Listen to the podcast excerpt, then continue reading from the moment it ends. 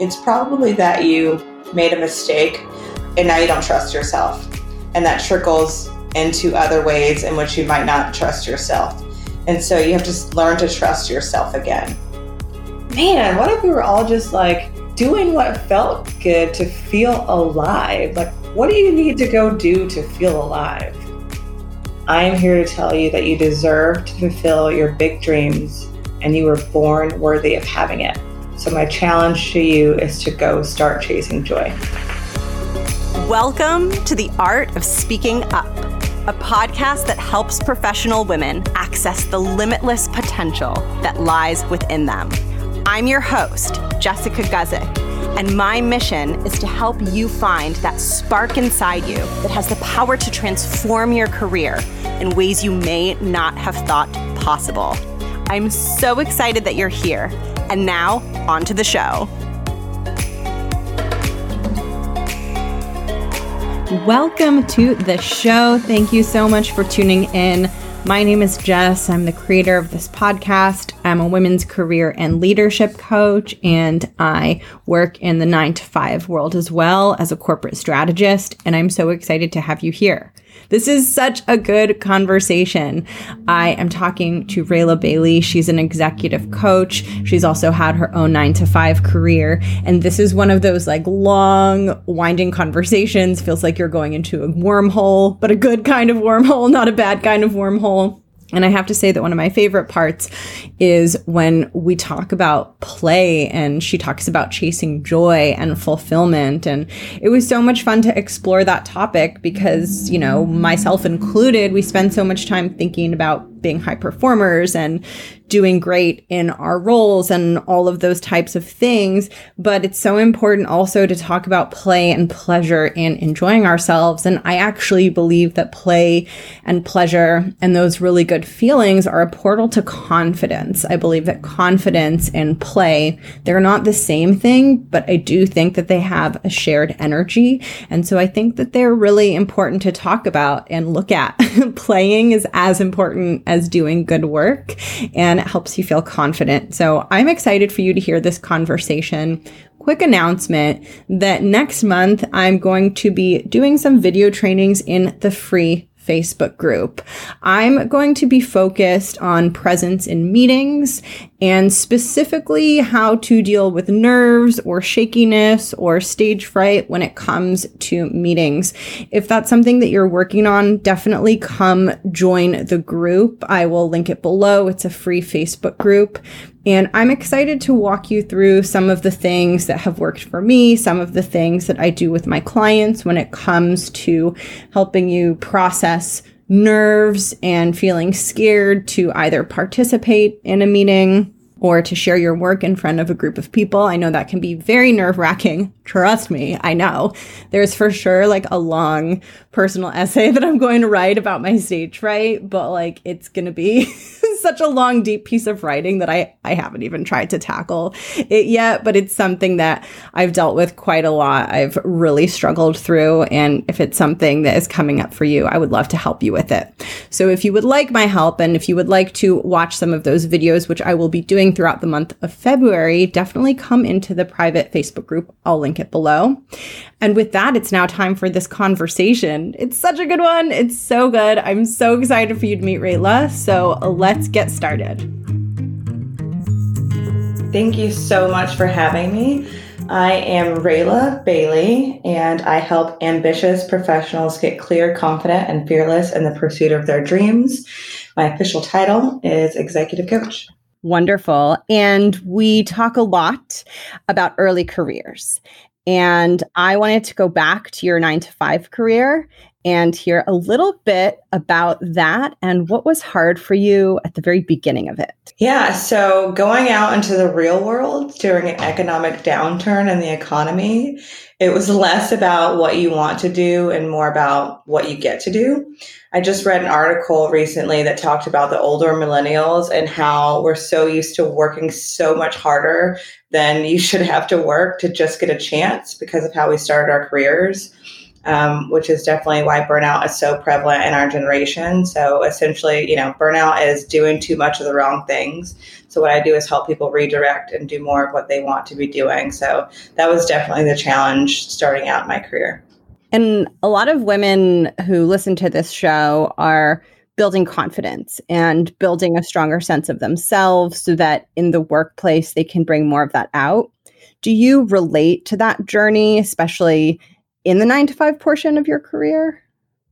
Yeah, um, I think so. I think that confidence is one of those kind of universal things, whether you work for yourself or whether you're in corporate, that we should always be working on. I was really fortunate to have parents kind of speak into me and instill confidence um, when I was younger, and a lot of people that come to me didn't have that.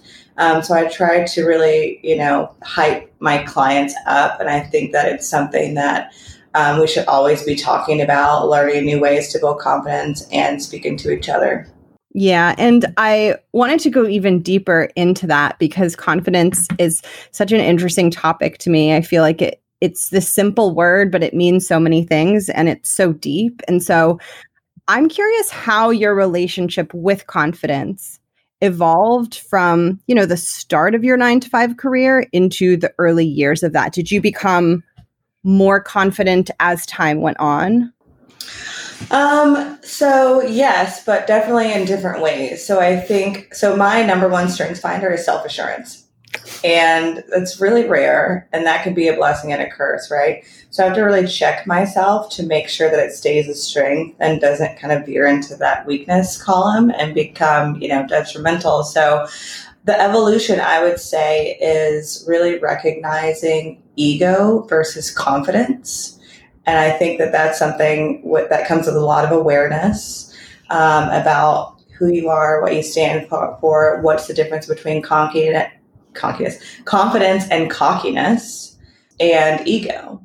So I think in corporate, as you gain more experience, you naturally become more confident as you speak up and learn your way. So I think it's really interesting. Confidence could look different for someone who's been in an organization for 20 years versus someone who has hopped around. Because if you've been in an organization for 20 years, you've learned the culture, you've learned your job, you've learned how to um, get away with things. And by that, I mean, you know, you know how to kind of do your job. It doesn't probably take you eight hours a day to do your job um, at that point. Versus if you switch jobs every three years, you're kind of going through that cycle again of learning the culture, learning your job, um, showing that you're a self starter, etc. And so it's almost like this roller coaster, if you will, of confidence in the organization, if that makes sense.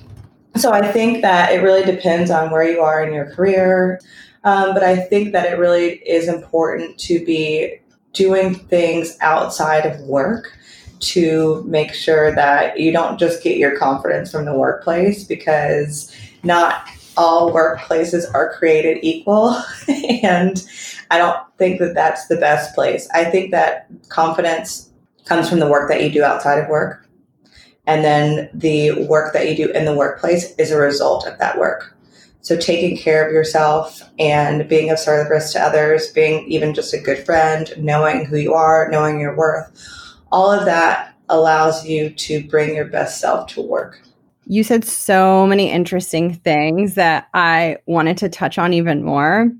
The first one was just the idea of ego versus confidence. And I'd be really curious to get your perspective on this. For me, as I've gotten older and matured and changed and evolved, I become more open to the vulnerable side of confidence and almost like the darker side of confidence in a way where I I think I used to have a very controlling perspective where it's all about high performance, doing really well, and of course those things can be satisfying and fun, but I've also become much more interested in what it means to like be with your darker sides of yourself and to be struggling and to show up for yourself even when you're not great at what you do.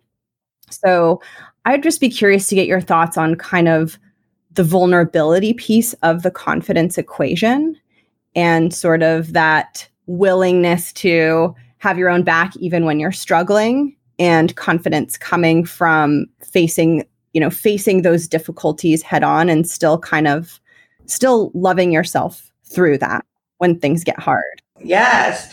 So good. So I love vulnerability um, and talking about it. Brene, a big fan of Brene Brown, who's really, you know, on the front lines of talking about it in terms of bringing it at the forefront of our societal conversations. Vulnerability, I think, is relative.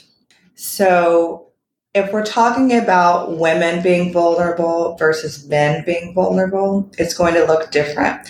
If we're talking about vulnerability, like you and I talking on this podcast versus me being vulnerable in a meeting at work, it's going to look different. So I would say, you know, a lot of what I do with clients is make is defining things. So what does vulnerability look like for you and how can you confidently be vulnerable everywhere so that you can bring your full self everywhere. So you don't have to be vulnerable in these different siloed pockets of your life. One a major thing that you said, or like a, a like ping that you said, was awareness, and I think just being aware of how you're being vulnerable. It's not always like, for example, social media right now. It's like if you're not wearing makeup, or like, look how messy my house is and it's like, you know, is that really you being vulnerable? And I think for some people, maybe that is. You know, for them, they want to appear to be very put together because that was their conditioning and how they grew up. So for them, showing you their messy house is like a really big deal, right? And and putting that on the internet. And then for some people, it is BS, right? So we can't always be so uh, judgy of others. I mean, I could go on a tangent on that alone, but so I think defining kind of what vulnerability is for you. So for me, it is being confident that being vulnerable is okay. If some if it makes somebody else comfortable, that's uncomfortable, that's just where they are in their journey. And so having the awareness of when it's too much and when it's not so that awareness piece. So to me, it's defining what that looks like. That's telling a little bit about, you know, in the workplace, I'll talk about my husband or my personal life or like, you know, your cat just walked across the screen. That's fun, right? So, you know, just a little peek into life. And then that you can see how that makes some people really uncomfortable. Like in a professional setting, they would never talk about their partner or their animals or whatever. And so I feel comfortable with that. And to somebody else, that will look different. So I'd say, define what vulnerability looks like for you in different scenarios and try to keep it as consistent as you can. And then to just be confident in that. And it, and the vulnerability will make other people comfortable or uncomfortable and that's up to them. And on the flip side of that too i think there's something to be said for not everyone deserves all of us. Mm, not you know? yes, totally. Absolutely. Yeah i'm a very private person. I'm very very private and having an online business, for example, has been really challenging for me because in 2020, that's just what you do is share more of your personal life and a peek into how you work and all the things. And so that has been a space for me to be more open and kind of explore why that makes me uncomfortable. I need to have awareness around why do I feel the need to be so private, which is totally fine, but understanding why I think is really significant. Um, so yeah, I totally agree with you, especially right now with just podcasts and social media and all the things that are peeking into our lives. I feel that so much, especially I think it depends. You know, everyone has a different personality. And I don't know if you relate to this at all, but I think I'm a I feel things very deeply sometimes and sometimes it feels real my inner world is so like vivid and sometimes it's dark and intense, so it just sharing those parts of me can feel so scary. I do relate to that because a new discovery for me is that I'm an empath. And so I'm talking to a friend and I'm I'm talking like everything makes me cry. Like especially if it has to do with animals or is my trigger. So like full on sobbing, hysterical. Like, and my husband was just like, "Are you? You know, he knows you're. Stop watching animal videos. You know, dogs being rescued." and so I, was telling a friend that, and she's like, "I think you're an empath." I'm like, "What is that? Like, tell me about that." So I totally relate. You know, you take on other people's emotions, which is very challenging as a coach take on other people's emotions and you feel things deeply and I don't know what's going on with the stars and the moon and astrology or whatever, but I think a lot of people are feeling a lot more right now. So, yeah, I think just being open to the feelings, like feel the feels, embrace that. And I think something that doesn't get talked about enough, but has been very important in my evolution, especially professionally, is, you know, when we are trying to bring out more of ourselves at work, we are trying to build confidence. We are trying to deepen vulnerability as an engine to confidence. I think there's something to be said about pacing mm. and having the courage to go slow and not everything we have to ram at it head on and go so fast and make really quick progress. We have to respect respect our fears and respect our, perhaps our desire and need to move slow. I'm so curious to get your perspective on that. Slowing down is so profound. And I'm like pausing for effect. Slowing down is so profound. Um, that's I'd say a huge thing that I work with clients on. I'm like, you're you're not gonna like me maybe for the first because I'm gonna have you slow down and become really aware. We're just used to like go, go, go, go, go. An account that I love on social media right now is the Nap Ministry. And she's all about like resting. And it's like, just whatever you're doing right now, just go take a nap. it's like, you're allowed. You've done enough today. What I was talking about earlier with the millennials and burnout, it's like, yeah, you probably have done, done enough today. We're doing this podcast on a Saturday. You know what I mean? And like having so much fun doing it because it's very normal to us to just be doing all the things at all times. So yeah, I highly recommend the slowing down and taking account of your behaviors and making sure that you, you know, rest and take care of yourself. And you talked about the distinction between being at a company for a really long time versus being newer. And that made me think about how sometimes when we're being hard on ourselves, we conveniently forget all of the different challenges that we might be dealing with. So, for example, I know when I'm newer in a role, I know logically, oh, this is going to be harder, but my brain just keeps forgetting. And so that the self criticism goes up and up and up because while that's true, there is this adjustment period. It can be hard to remember and come back to the fact that it's normal for the, for this to be hard is there anything that you like to do with clients or just any personal perspectives you have on bringing ourselves back to give ourselves credit for the situation, you know, and see it more objectively? Yes, I love this. It's like you are in my mind. So, this is something, this is an exercise that I want your audience to do. It's so big. It seems so simple, but it's so, so big. It's the first exercise that I do with every client. And so it's writing down your credibility. And so when you see it on paper, people forget all the things that they do. So write down everything. Went to school, graduated high school, didn't graduate, went back, got my GED. What all went into that? Went to college, got a master's, all the things that you did for education. You might have been going through your parents' divorce and also still graduated high school with honors. Big deal. You know what I mean? go through all the things. So we're going to go through education and then your experience. And it's like, man, it really was hard getting that one job. We forget, right? When we've been on the job for five years, what all networking and resume writing and the hard things we had to do to get the job.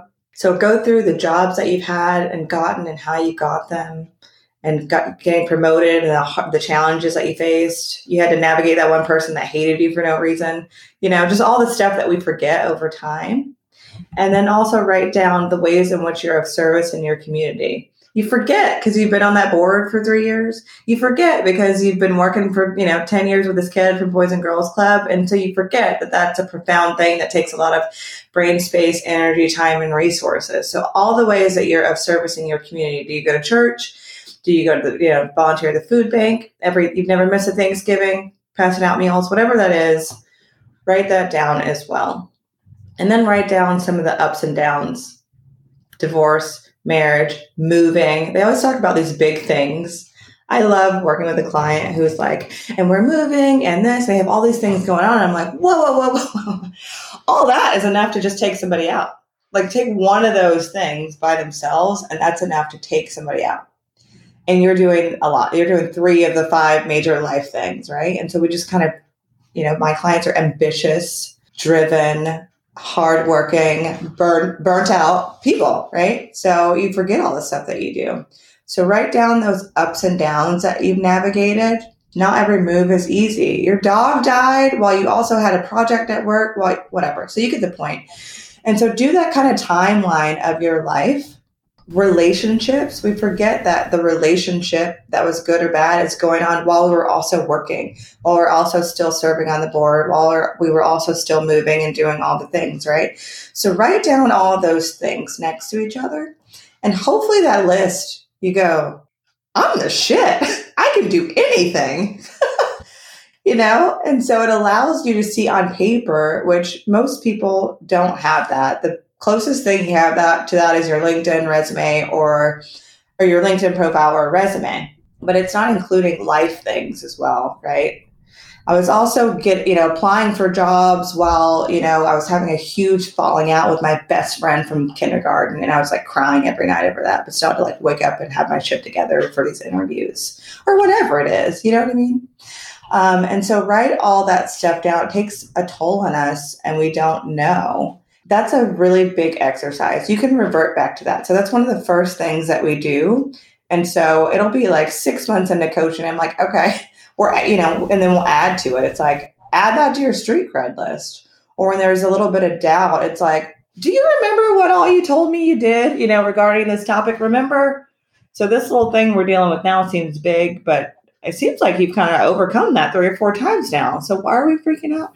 Or whatever it is. And so it allows you to to see that. I think it's a fun exercise to do with friends as well. I usually challenge the person. Okay, so this is all the stuff you could think of. Now go ask your partner or like your best friend that's not, and they'll be able to add stuff.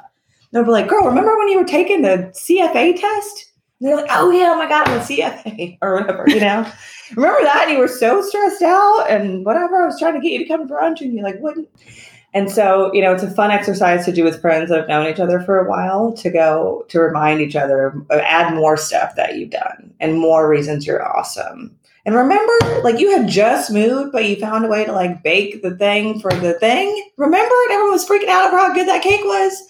Write it all down. I want it all down. I want you to have like almost a notebook full of stuff that you've done. You know what's so interesting? That made me think about how sometimes I think it can be hard for women to see their own strengths. And mm-hmm. like we could so easily become blinded to not just like a strength, but something that we're very good at. We can't see it at all. And that really made me think about too how I think sometimes people don't see the connection and they think that if they've accomplished something outside work or if they have some strength in their life, it has no application, no relevance, and it's not coming up in the workplace. And they fail to see, I don't know, like when you talked about, like, oh, you moved and like you still baked the thing and like you still showed up, like, that person follows through. That mm-hmm. person has like a level of grit and like they're staying with it and a level of commitment. And there's no way that that's not showing up for them professionally. And when you can see those things more clearly it can really get you out of the funk of like oh i'm not good at my job or i'm not good at this. It's like there's so much that you're not seeing mm-hmm. yeah i don't know why women do that men walk around it's so funny. I mean, I have male clients too. The men tend to walk around with just this air of confidence um, for whatever reason. So yeah, I don't know why we do that, but I think you know that is why it's fun to remind our friends and kind of be the hype woman for each other. To go, it's like, oh, I'm not doing all the things, and it's like, girl, didn't you just do the so and so thing? Go rest. didn't I tell you to go follow nap ministry? You need to go take a nap. You have done enough. You've done enough yeah, I think it's important for us to remind each other like, okay, Jessica, you did a whole podcast on Saturday. Tomorrow, what are you going to do, girl? I hope you're resting and napping because don't you have to go to work on Monday? So I need you to rest. What are you doing for fun and play? You know, and we have to remind ourselves and each other to yeah. for play and rest and have fun. But yeah, I love that exercise. That's like my that's my go to, and we use it consistently. And um, then clients get in the habit of reverting. They're like, oh yeah, oh, yeah, I'll go check my street cred list. You know, it's so weird how our brains don't always show us the truth, mm. and what our brains are showing us always feels so real and true. you know? And that's why it's like, you know, when you're, I'm sure you do this for your clients as a coach. And sometimes when I'm being coached, also, these moments are so potent when the coach points something out to the client that is objectively true and the client is so in their subjective experience that they just have this moment of first it's like dissonance and it's like you know what you're saying can't be true. I haven't accomplished these things. And then all of a sudden your brain is like wait no no i have. And you have this shift in perspective that stays with you. Yeah. So i love that because i have a client that's in the habit of saying and I'm dying because I'm like, it would be so funny if she listened to this and then was like, I know you're talking to me. She is in the habit of saying, I don't know. It's just like a, a reaction that comes out so fast. And so part of awareness for her is okay, so we know that you know. There's just some facts, right? So what happens is you say, I don't know, and then you talk you keep talking and then you do in fact know. It's usually the sentence after i don't know that is a very significant knowing. So let's stop saying we don't know when we know right? So you're, you're, you're it's like your brain's like oh i don't know. You keep talking you you definitely know for sure right? And so why do we why do you react that way? Why is that something that comes out so easily? Why do you feel you don't there's something there right that has to do with confidence that I'm just going to go ahead and say I don't know and, and vulnerability. I'm going to go ahead and say I don't know as kind of my blanket statement. And then if I get to it, great. But if not, I kind of saved myself by already saying I don't know, right? And so, so it's my job to go, okay, well, let's get you in the habit of knowing, and the knowing sentence comes first. So you're not allowed for the rest of this hour session to say I don't know because you've shown me over time that you do know. It'd be one thing if you genuinely didn't know, and we have to bring you to a different kind of awareness, but you do know. Yeah. It sometimes I think it can be a lack of trust in our mm-hmm. instincts yes. that we turn it off and also with like our brain telling us these things about ourselves that aren't true it reminds me of like when you're little and you know they say like don't accept candy from a stranger like don't go into the van. Sometimes i think of my brain as like the sketchy stranger offering me candy from the van being like you don't know the answer. You're not good at this you know? And it's like i you got to treat those thoughts that way. Like you can't you can't stay in your subjective reality and cling on to it forever and hope to change. You have to be willing and open to shifting. But I'm, uh, of course, I'm sure you see this with people. That does take time. Yeah, so tapping into your intuition is a significant part of the work that we do. You know, it's all interweb interweb together and it's all connected. So being able to trust yourself, it's probably that you made a mistake or more than one mistake, and now you don't trust yourself. And that trickles into other ways in which you might not trust yourself. And so you have to learn to trust yourself again. We were born with a trust of ourselves and we're born with a knowing and through conditioning over time and, and school and parenting, et cetera, et cetera, et cetera. We've pushed that down for almost survival, right? And so we have to get back into the habit of assuring ourselves that we do, in fact, know we can protect ourselves. We know right from wrong. We know what we want. We know what we need. We can ask for it. So tapping into your intuition and trusting yourself is a lot of the work that I do with clients for sure. And I think it's so needed too if someone is wanting to advance into leadership roles professionally and things like that because it's almost a direct proportional increase of as you have more leadership rather than receiving direction you are giving direction. And i feel like that requires a couple things trust and also courage to be able to put out direction and ideas. And i think those two things take time to build and it's not it's not something that everyone automatically has and that's totally normal. And i think about it as something that you practice in little steps just like you would practice learning an instrument or a new sport. You can practice being courageous and trusting yourself. And i'd be curious if you have thoughts for someone who's wanting to do that more. Are there little things that that person can do to start building those muscles? Yes you're asking me all the questions that I love answering that I've probably never been asked before, Jessica. Yay. Um, yes. So as you're talking, how do you go from mentee to mentor? How do you go from being led to leader? Usually, when you are the mentee or you're being led, whenever you're going to make a big decision or do something big, make a change, make a decision about anything really, you have to go ask all these people their opinion.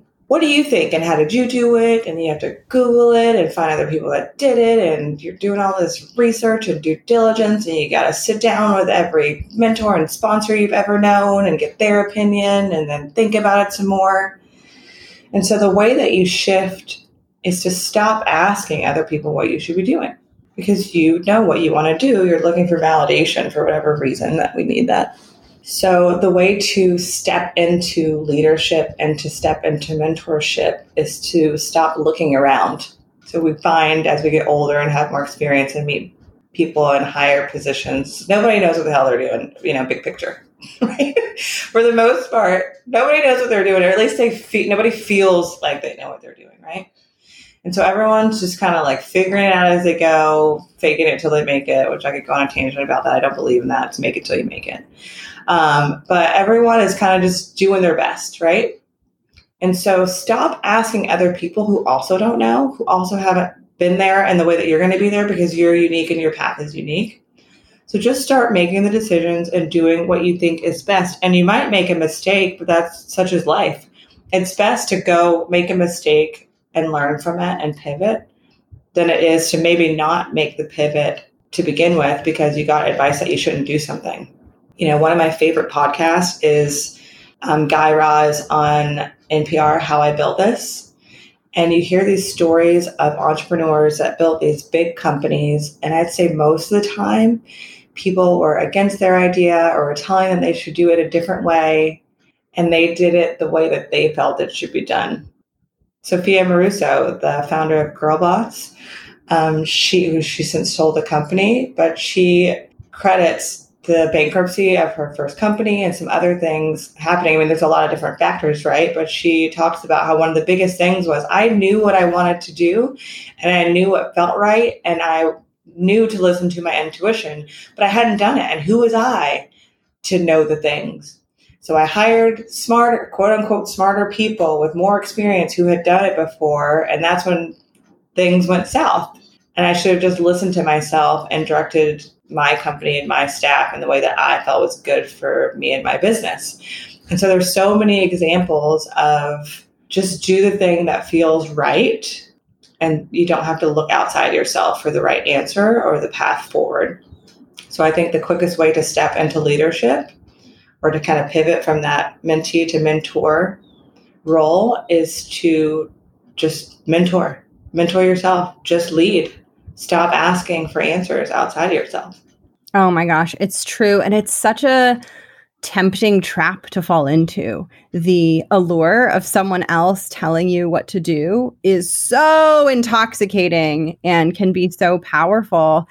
And I, I can speak from my personal experience that shifting out of wanting answers from other people has been a process. It wasn't a single thing. And depending on what context I'm in, it can be harder or easier to do that. But I think, regardless of someone's tenure or seniority in um, a nine to five setting, there is always leeway in your role to begin making independent decisions mm-hmm. and begin listening to your intuition. And I think I'd be curious your thoughts. I think a good first step can be just identifying the places where you have decision power and you're assuming that you don't and that someone else needs to tell you what to do? I'd say most people that are decision makers in organizations love a self starter. Even the micromanager loves a self starter. They're micromanaging because of their own stuff they need to get over. But some of the times it's because their team just hasn't done what they need to do to show them that they can take their, you know, foot off the gas micromanaging. And so I think identifying where you can show up or bring a new idea to the table and just do it. I had a really wonderful conversation with someone recently who is a director at her organization. And part of her path was she's transitioning her company to working more remotely. And she started a pilot program um, at the organization where other companies, it's been so great, other companies have modeled their program off of her companies. And it was not at a time where people were working remotely. So she was like, I want to do this. I think this would be better. She had to go get all the data. She basically went to her boss and they were like, no, you know, I don't know. We like people being in the office, etc. And she just felt so strongly about this that she went and basically made a presentation, met with an organization. It's some like legit organization that helps you work remotely. Like that's what they do she became a member of this organization, met with people in the, that organization, and asked for their data, asked them to come speak to her company.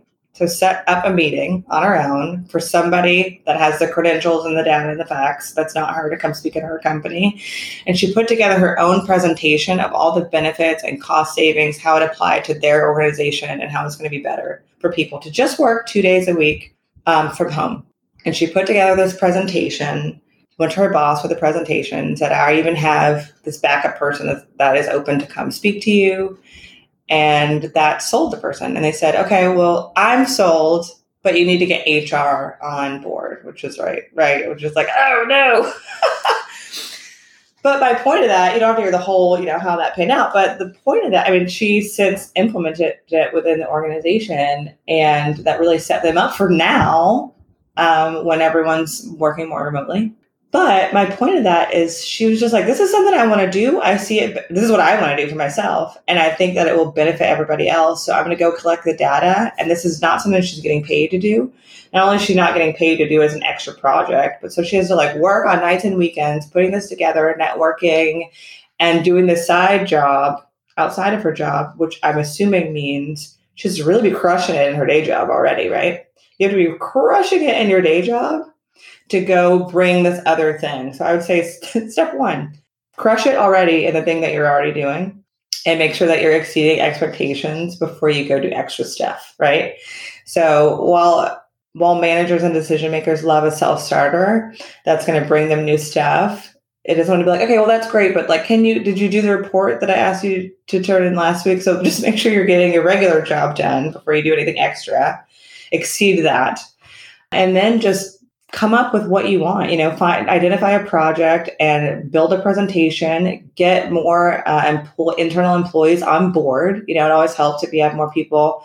You've identified key stakeholders you know that are on board that support it.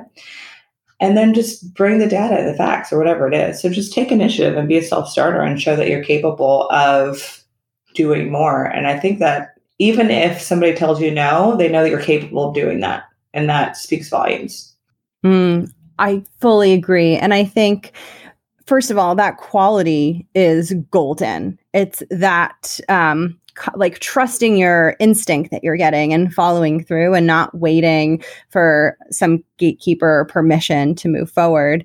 And to your point about like crush it in your role first and then add on more, I think what you're talking about too, that mentality could also just be applied to your core work and your core responsibilities simply by keeping your eyes peeled, trusting your instincts. You open your mind and open yourself up to engage more deeply with what you're working on, trust your instincts and insert more of your perspective and your direction in it versus always needing it to come from other people, from your manager, from whoever else is involved. I think it's sort of a, a way of being that you can bring into the core of your job responsibilities. Absolutely. I think that's part of carving your own path. You know, speak up speak up, give your opinion, give your ideas, come with fresh ideas. And if you're looking for validation, you may never get it.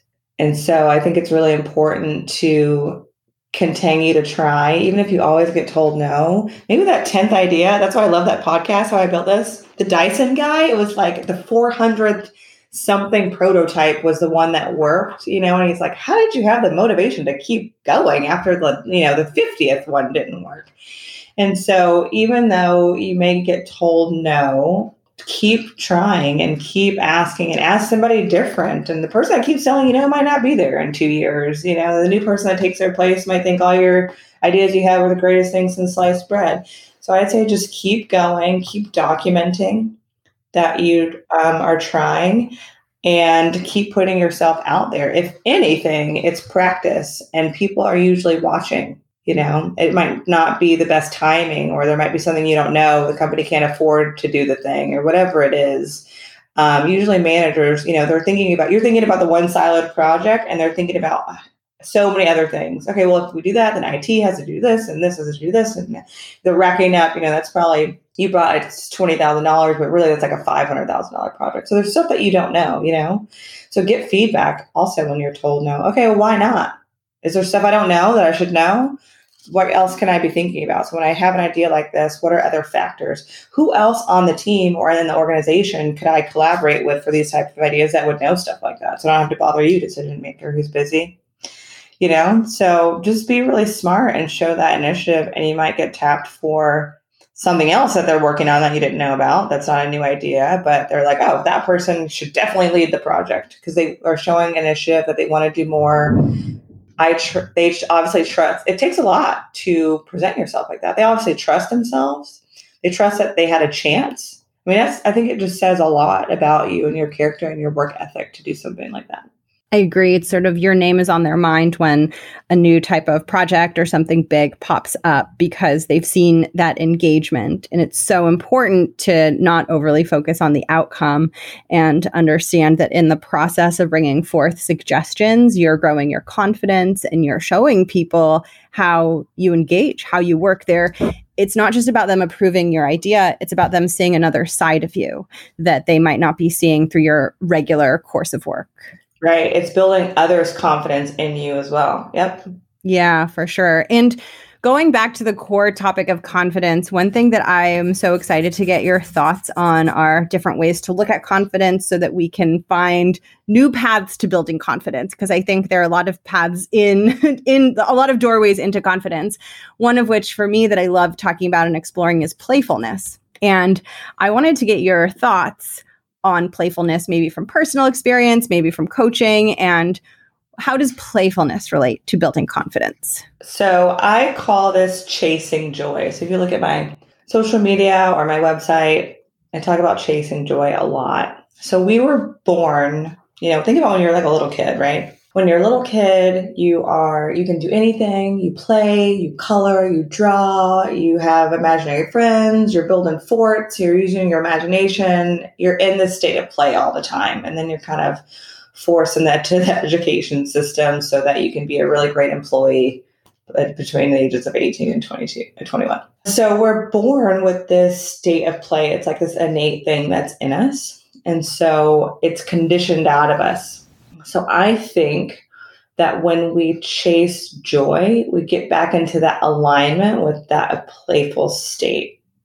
So for me, if I'm in my office right now, I have so many ways I can do that throughout the workday. So behind me, I have crayons or colored pencils and like a coloring book. I love to color. It's so meditative. I'll listen to like some jazz and just color a page so calming, so relaxing, decreases anxiety. There's science behind it.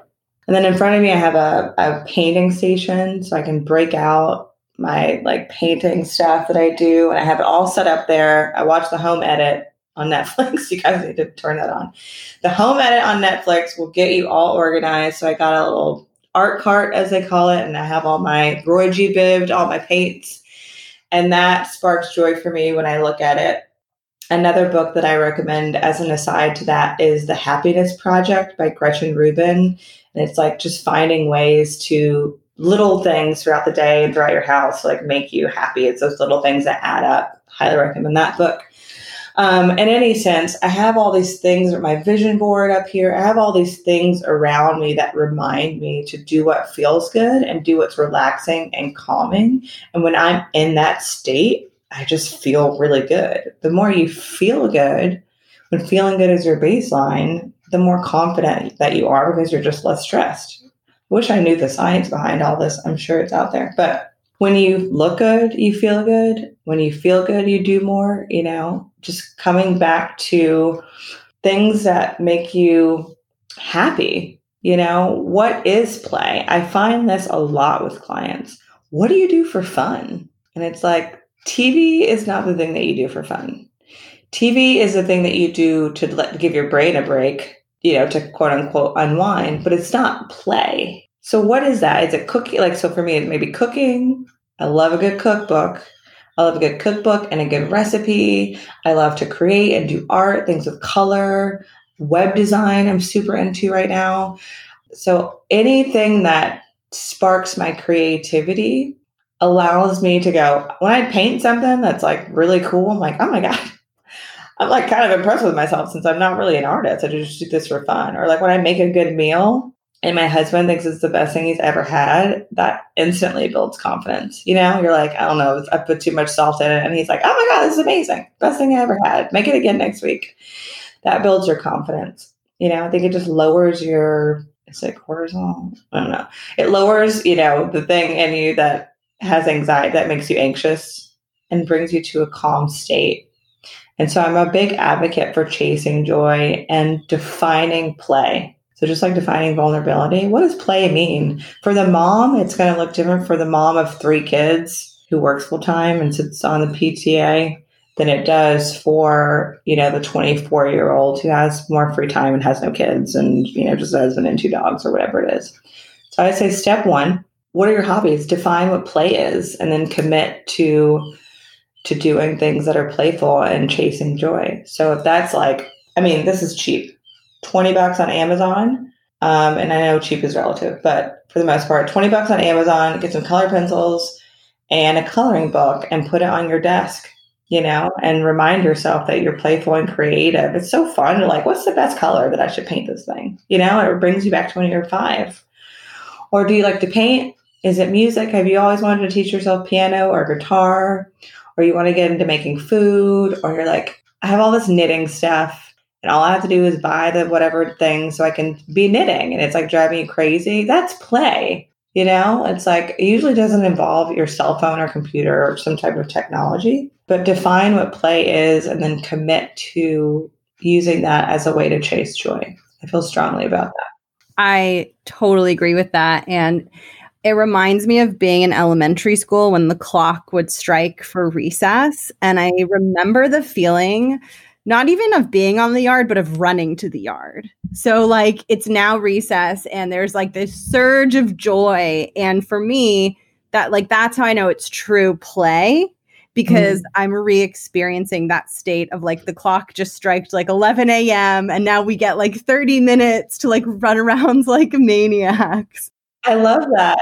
Yes. I love that you just said that's how I know it's true play you don't get that feeling when you go like turn on what did we do the other night? It was completely ridiculous. You know, that third episode of House Hunters. No. You know, you just don't get that feeling as if you were to go do something that lights you. Like you even sound lit up when you said it. You know, just remembering that. So yeah, defi- remember what that thing was and go do more of that. Well, I love that too because I think it's a sense of aliveness. And I think that this is so important because I, I think also when we're getting over our fears and making brave choices in our careers and you know for the women who listen to this show like at work i think sometimes those choices are also bringing us towards a sense of aliveness. And while they may be different than play, I think there's a part of us that really wants to experience the fullest of what life is, and play really gets you there. And then I also think there is an element of facing your fears and really listening to what you're feeling called to do, even if it feels challenging, that brings you again to that point of you're not just like on repeat watching the next thing on Netflix or like on repeat walking into your job, but you're really bringing just a sense of like everything that you are all to the table and a deep engagement. And I think that's what a lot of people are looking for in their professional lives. And I think it does require you to face your fears and to maybe show up with a bit more boldness than you might be used to. I think that's so interesting because oh, I could dive so deep into that. It's like chasing joy is scary. Being playful is fearful? Like, when did that start? Well, I see a connection. I think that joy and play isn't fearful, but I see in the Venn diagram of fear and joy where they intersect, the intersection is aliveness. So, joy brings us into this sense of ourselves, like our true selves. And I think sometimes if we want to also have that sense of being connected to our true selves professionally, we have to do something scary to get there. But we're doing that scary thing because we feel called to something greater. And the thing that we're feeling called to is going to bring us a sense of aliveness in the same way that play brings us that sense of aliveness. And so I think like I think you can have a wonderful life just like playing all the time and feeling aliveness that way. And I'm totally an advocate for that. But I also think so many people feel called to expand and grow, and that there's an aliveness that comes from that stretching. And that is unlike play, that is deeply uncomfortable. But it brings you back to your humanity in the same way that play does, because there's this part of you that's like, oh, I do want to grow. I do I do want to challenge myself to do the scary thing so I can have the human experience of what it was like to show up for that and then be on the other side of it and then be able to say like wow I did that thing. Yes, yes to all of that. I find that people are afraid to have fun. People are afraid to pursue their calling. And I really want to know what the start of that is. Right. So when I think about I love that we're talking about being a little kid. When you think about a little kid, I think about my friend, my friend's daughter. Um, everybody's going back to school recently, and she had some like very funny outfit on that like made no sense. But she was living her. This little girl is so cute. She was living her best life in this like I want to say it was like rain boots and like a unicorn top and like a purple, you know, shiny headband. Like she just looked so funny. Like adults would know, like she definitely dressed herself, but she was so happy. She exuded joy in this photo. And you're allowed to do that when you're little, right? It's cute and it's entertaining. And she's definitely chasing joy. And then something happens, right? Where you have to like, you have this awareness that you may not fit in, or you have this awareness that you have to do things a certain way to progress. And it's like, man, I don't want to lose the spirit of you know what her daughter i love following her on, on social media because i don't ever want to lose that spirit you know at my core but for whatever reason it feels scary if you were to say you know what i know i'm getting on video with rayla and i'm supposed to look professional but i'm to put on some purple lipstick and some blue sparkly eyeshadow and do my hair up in pigtails and like wear a bathing suit top because that's what feels good right but that would be so wild for you to do. I mean, that's just a very like on the surface example, but it's just like, man, if that makes you feel good, why not do it? Why not chase more of whatever it is that makes you feel good? Whether that's like, girl, I'm about to dye my hair rose gold. I swear to God, I am. I have the thing in the bathroom. I'm doing that this weekend. I'm about to dye my hair rose gold. You know, if that's dyeing your hair, getting a tattoo, piercing your nose, getting some funky outfits, you know, painting your room black, you know, I don't know. What does that look like? Do something quote unquote crazy. I just think it's so funny, right? Because those little things are so scary and wild and crazy when we're like supposed to be responsible adults. But it's like, man, what if we were all just like doing what felt good to feel alive? Like, I love how you describe that. What do you need to go do to feel alive? Yeah, thank you. I mean, it's just you know, I think when you do those little things, even though you're saying, like, oh, it's a surface level example, it unleashes an energy inside of you. And there's a butterfly effect from that. So when you dye your hair, yes, okay, it's just dyeing your hair, but then you might feel different and then you might act different. And I think it's really important to pay attention to those things, especially for someone on a journey of building confidence. It's those little things that are going to create these shifts in your state and how you are in the world. And it's going to open up new behaviors, new possibilities. And so I think it is actually sometimes these little things that can be really important to look at for the start. And what I love most about what you're saying too is that energy of playfulness can really help you get out of a rut and really help you get a little bit unstuck if you're struggling with confidence um, and like kind of spinning at work a little bit. It's sort of like, what would the wild, rebellious, brave, crazy, fun part of me do in this situation? And there is so much wisdom in there. Yes. I heard Tracy McMillan speak at a, um, she's a writer. She's also one to follow um, on Instagram. She has nuggets that she drops often. I heard her speak at um, a conference and she was talking about wearing her hair natural. And so I'm in Florida and she, I believe, lives in California. And she was like, you know, I'm not ready to go, but my hair is. And she was making a joke about her like big curly hair, which is gorgeous. And um, she was talking about just being authentic, and she was talking about her her hair journey a little bit in that. And somebody asked a question about being able to wear your hair natural, but how will it be perceived at work? And at the time, I don't, I don't think at the time I was wearing my hair natural. So I've worn my hair natural, as in like it's just in a fro. Like I literally woke up like this um, since 2016. And I was like, you know, everyone's just like looking because you're like, what does her hair look like? Right, is what you're turning to look at. And you know, she was like, well, what are you supposed to do when in corporate America you're supposed to look very polished and professional? And I think Tracy McMillan's response is like, you know, polished and professional is relative. You have to do what feels good to you. And what that's going to do is it's a bit of vulnerability, right? And it takes a bit of confidence to be like, this is what I naturally look like, you know, and I and it looks different than what you recognize me as. And then, you know, people ask questions or whatever. But that builds confidence that guess what your job is going to be the same like you're going to do the same great work whether your hair is natural or not you're going to have the same coworker friends it's just going to build confidence in you that like oh yeah my job is still the same i can just show up better because i feel like i'm being more authentic to who i am it's a more confident me inside and out and so I love that example, especially as we're talking about, you know, how do you show up? Can you dye your hair purple and still be in corporate? It's like a big faux pas. I think we're like coming around in the corporate space, but I think you can. I think you just have to be really good at what you do. I do think that. I do think you have to be like really good at what you do if you're gonna like rock purple hair. Or like I feel like I have to be really a really good coach if I'm gonna show up with pink hair. I mean, maybe that's just me. People will have different opinions. but if you, it's possible that you're to be distracting it on your parents, I think you have to be like that awesome in your job. Um, I also I'm giving all these people to follow on social media, um, but I think that they're great people who kind of exude some of the things we're talking about. Bozoma St. John, she is a very well known CMO. She's worked for Uber, Endeavor, and I want to say she's the new CMO of Peloton.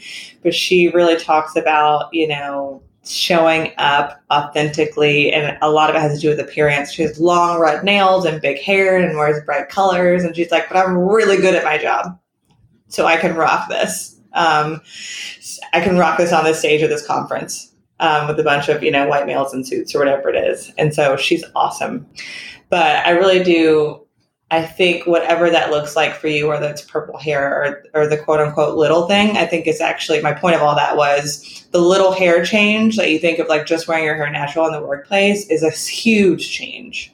It's a significant, huge change because you look at yourself differently and you're able to filter out your own feelings of how other people look at you differently. Does that make sense? Mm-hmm.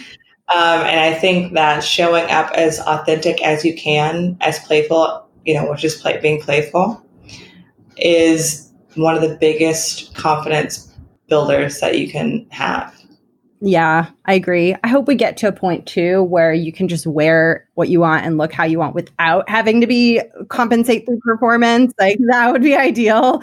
It's like so subjective. Like why is pink bad you know like pink is bad it just doesn't make any sense and i think all of that needs to go away but there is so much power i think in looking at yourself and what makes you come home to yourself you know yes what brings you there and acknowledging that and even if it's a little thing it's really not a little thing it's not a little right. thing for you it's not for me right yeah totally um, okay, before we hop sections, tell us what it is like to work with you and where listeners can get in touch.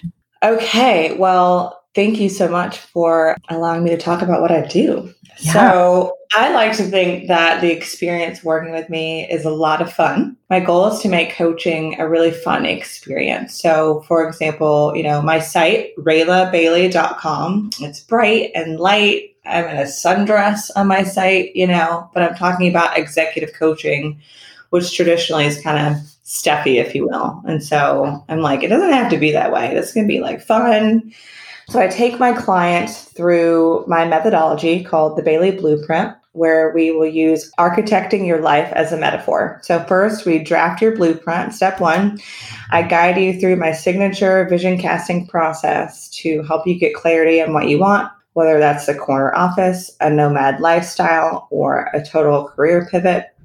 We'll set clear, measurable goals that will help you bring that vision to life. And then we'll develop a strategic action plan so that you have a step by step guide to reach those goals. Then the second phase of that is laying your foundation. So once you have clarity, we'll gather all the materials. So, in other words, we'll make sure that you're equipped with the skills, relationships, and experience necessary to carry out your plan. And if not, we'll make sure you develop those skills so that you're ready to go. And then lastly, phase three and the final phase is building your house, which I think is the really fun part. I nerd out on coaching. So once we have a clear, measurable goals and a strategic plan, it's time to implement. We continue to meet as you execute your plan, making adjustments along the way and continuing to develop the tools that you need to excel. And then, you know, this is a coaching relationship. So it's us working together we will address any roadblocks that get in your way imposter syndrome, inner critic, self doubt, a lot of the stuff we discussed already. You now have a confident guide and cheerleader who's dedicated to ensuring you succeed in living the life you envision. Awesome. And I'll link below your website. And before I get into the closing questions, is there anything on the theme of confidence that you wish I had asked about or that you'd want to touch on? One thing that I'll add is you know, life happens and the things that people are going through are real. You know, b- building confidence seems to me, I guess, easy in theory, right? It's like do these things, build more confidence. You have momentum and you build off of that. But really, people have like life going on. People have children and elderly parents and financial situations that arise and health that declines and moves that happen and unexpected things that happen and just life happens, right? And so I want to encourage people to give themselves grace in their pursuit of being a confident person. I think that it's easy to, you know, I listed, for example, Bozoma. If you look at her, it's just like, well, what the heck is wrong with me that I can't, you know, command a room like that, you know? And that's just, that's one of her gifts. So I'd say, you know, be aware of what your gifts are and give yourself some some grace and some patience in your pursuit of building confidence. And i don't want to say have blinders on because it's nice to be inspired by people like that but just know you know what you're capable of. And like you said with listening to your intuition and building confidence it's it's a process and it takes time. So just be patient with yourself. Um, and the first time that you put yourself out there and speak up and it gets shot down don't give up or stop there. It's you know, then you're like, yep, see, I knew I shouldn't have done the thing. I knew I shouldn't have spoke up at the meeting or brought my idea. But you just have to keep practicing. But I just want to encourage people to give themselves some grace around the process. I love that. We need so many more messages out there that are kind and gentle. Like, yes, we all want to do well. And it's so wonderful to have that ambition. And we also need to normalize the fact that things are going to be hard. Not every day is going to be 100%. And I think it's freeing and so healthy to keep reminding ourselves of that. And now for the closing questions, we have four today. The first one is What is one little thing someone can do today to help further their career? Get crystal clear on what you want. Mm, simple, but not easy. You're Right. and can you share a moment in your life where you surprised yourself with your own confidence? Yes. So I founded a women's organization, a women's networking organization here. It's local to Tampa Bay. And um, I was hosting the first uh, social. It was going to be like an annual social. and I was seeking sponsorships from my employer and from from other businesses and individuals and I created a sponsorship packet that a friend of mine helped me with. And you know it's my child you know it's my baby this this organization. And so I went in with a sponsorship packet to HR it'd be like the person that I talked to. And this packet was so it's it's hilarious in hindsight but my ask was so ridiculous. Like it was so it's just like it was just it, I, I, was asking for too much. And i think it's comical you know most people ask for you know it's always like raise your prices. I, I do not have that problem. So i remember going back not back and forth but kind of like a little bit of like negotiating with them and they waited until they had hired like somebody else in role that would be kind of handling that type of stuff. Like i shouldn't be talking to like the head of hr about this. So we kind of are negotiating ahead of hr and he goes, okay, well, let me think about it. Let's, you know, this, this, and this, we're negotiating and bring back a second packet that is way more reasonable, like a completely. And I remember when I gave it to him and he flipped through it, he was like, oh, yeah, okay, this, because he didn't tell me he didn't say this is completely absurd and insane. You need to go back to the drawing board. No one's going to give you this. And he, if he would have been totally right if he had said that. And I remember him opening that second one and going, okay, yeah, this is way more reasonable. And he wasn't saying it to me. He was just saying it to himself, like as he was looking through. And that's a funny moment. And so I remember working with that next person that they had hired and like talking about that. And it was like, yeah, we want to help you, but like, you know, let's be like, help us help you. that reminded me of like Dr. Evil, like $1 million, $1 million. it was, it was like that. I mean, it was on that, it was ridiculous. I can like confident, as confident as I am. But I didn't know. It was like my first time and I, you know, I had kind of a budget and some goals that I was trying to reach. And I wouldn't say I don't ever think anyone's being really like too ambitious. It was just not realistic. And like organizations don't have that for the type of thing that I was hosting, you know, just not, it just doesn't happen. So in any sense, I just had to revise and revise it and revise it. But that was, that was a learning moment. And just in hindsight, one of those things I was like, what was I do- like, what was I doing? Like what? You know i think i think that was ego right? I think i was like testing them maybe or testing myself. I don't even know. I really have no good explanation for it but don't do that. We have to have grace with ourselves when we do something for the first time and we're wildly off. Yes. Yes that is exactly how i describe that and poking fun. I really try to poke fun at myself when I do ridiculous things. so, for the second last of the closing questions, is about the title of the show, The Art of Speaking Up. And I love to ask every guest what the art of speaking up means to them. I would say knowing what you want and asking for it. Um, you don't get if you don't ask. And you can't ask if you don't know what you're asking for. So do the work to get clear, confident, and fearless, and then go make money moves. Oh, I love that. And for the final question, this question was inspired by the same thing that inspired the show, which is I had this time in my career where I was not feeling confident and I was struggling and I didn't have a pod I didn't have a podcast to listen to or a mentor or much support through that time. And so I always leave this space for the guests to speak to anyone who's maybe having a tough time or just wanting to feel more powerful in their career. So I'll just toss it to you to share whatever is on your heart that you would want someone listening to take with them. So thank you for allowing me to speak into your audience. So I would say that you were born worthy. You don't need another resource, book, class, course, group, conference. You are enough and you are equipped right now with your education, experience, and wisdom to make a significant impact. You don't need anything else. So write down your credibility, like we discussed earlier, and take a look at it. And I hope you read it and think, yeah, I'm the shit. I can do anything. You are worthy of chasing joy and pursuing your dreams. So if you have literally nobody else telling you this, I am here to tell you that you deserve to fulfill your big dreams and you were born worthy of having it.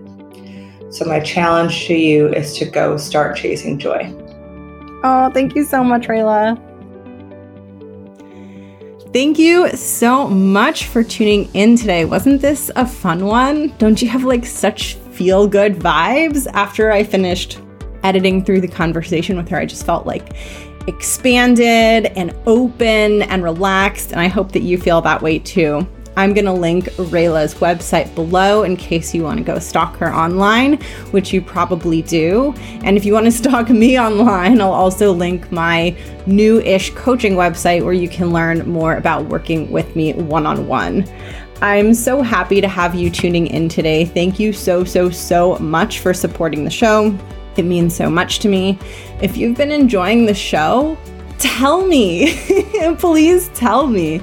The show is my baby. It's my creative baby. I feel like every week I give birth to an episode, which sounds weird, but that's sometimes how it feels. And so, you know, when I hear from you, it it truly means so much to me. So please feel free to send me a DM on Instagram. My handle is the art of speaking up please feel free to drop me a review for the show. Those mean so much as well. This really is my artistic creation, and I'm a bit of a sensitive artist. And us sensitive artists, feedback helps us keep going. It helps us feel seen in the world, and I really appreciate when I get that from you. I hope you're doing amazing and having the most wonderful, magical start to the year. Let's hope that this is the year that things change and open up and a new kind of joy comes into all of our lives. That's what I'm hoping for. All right. I hope you're doing well. I'm going to sign off. I've got a solo episode coming next week. Oh, and come join me in the free Facebook group. Don't forget to join the free Facebook group if you want to catch some of the content and free trainings that I'm going to be putting in there next month, all around feeling confident, speaking in meetings, leading in meetings, managing stage fright, all things that I have dealt with that I would love to help you with. Because if you can start feeling less stressed about meetings, your quality of life will get so much higher. And it will, of course, obviously benefit your career in really significant ways. So I will link the Facebook group below. Feel free to pop in there to hear some of what I'm going to be sharing on meetings and confidence and all of those amazing topics. And I will catch you in the next episode. Mwah! Bye.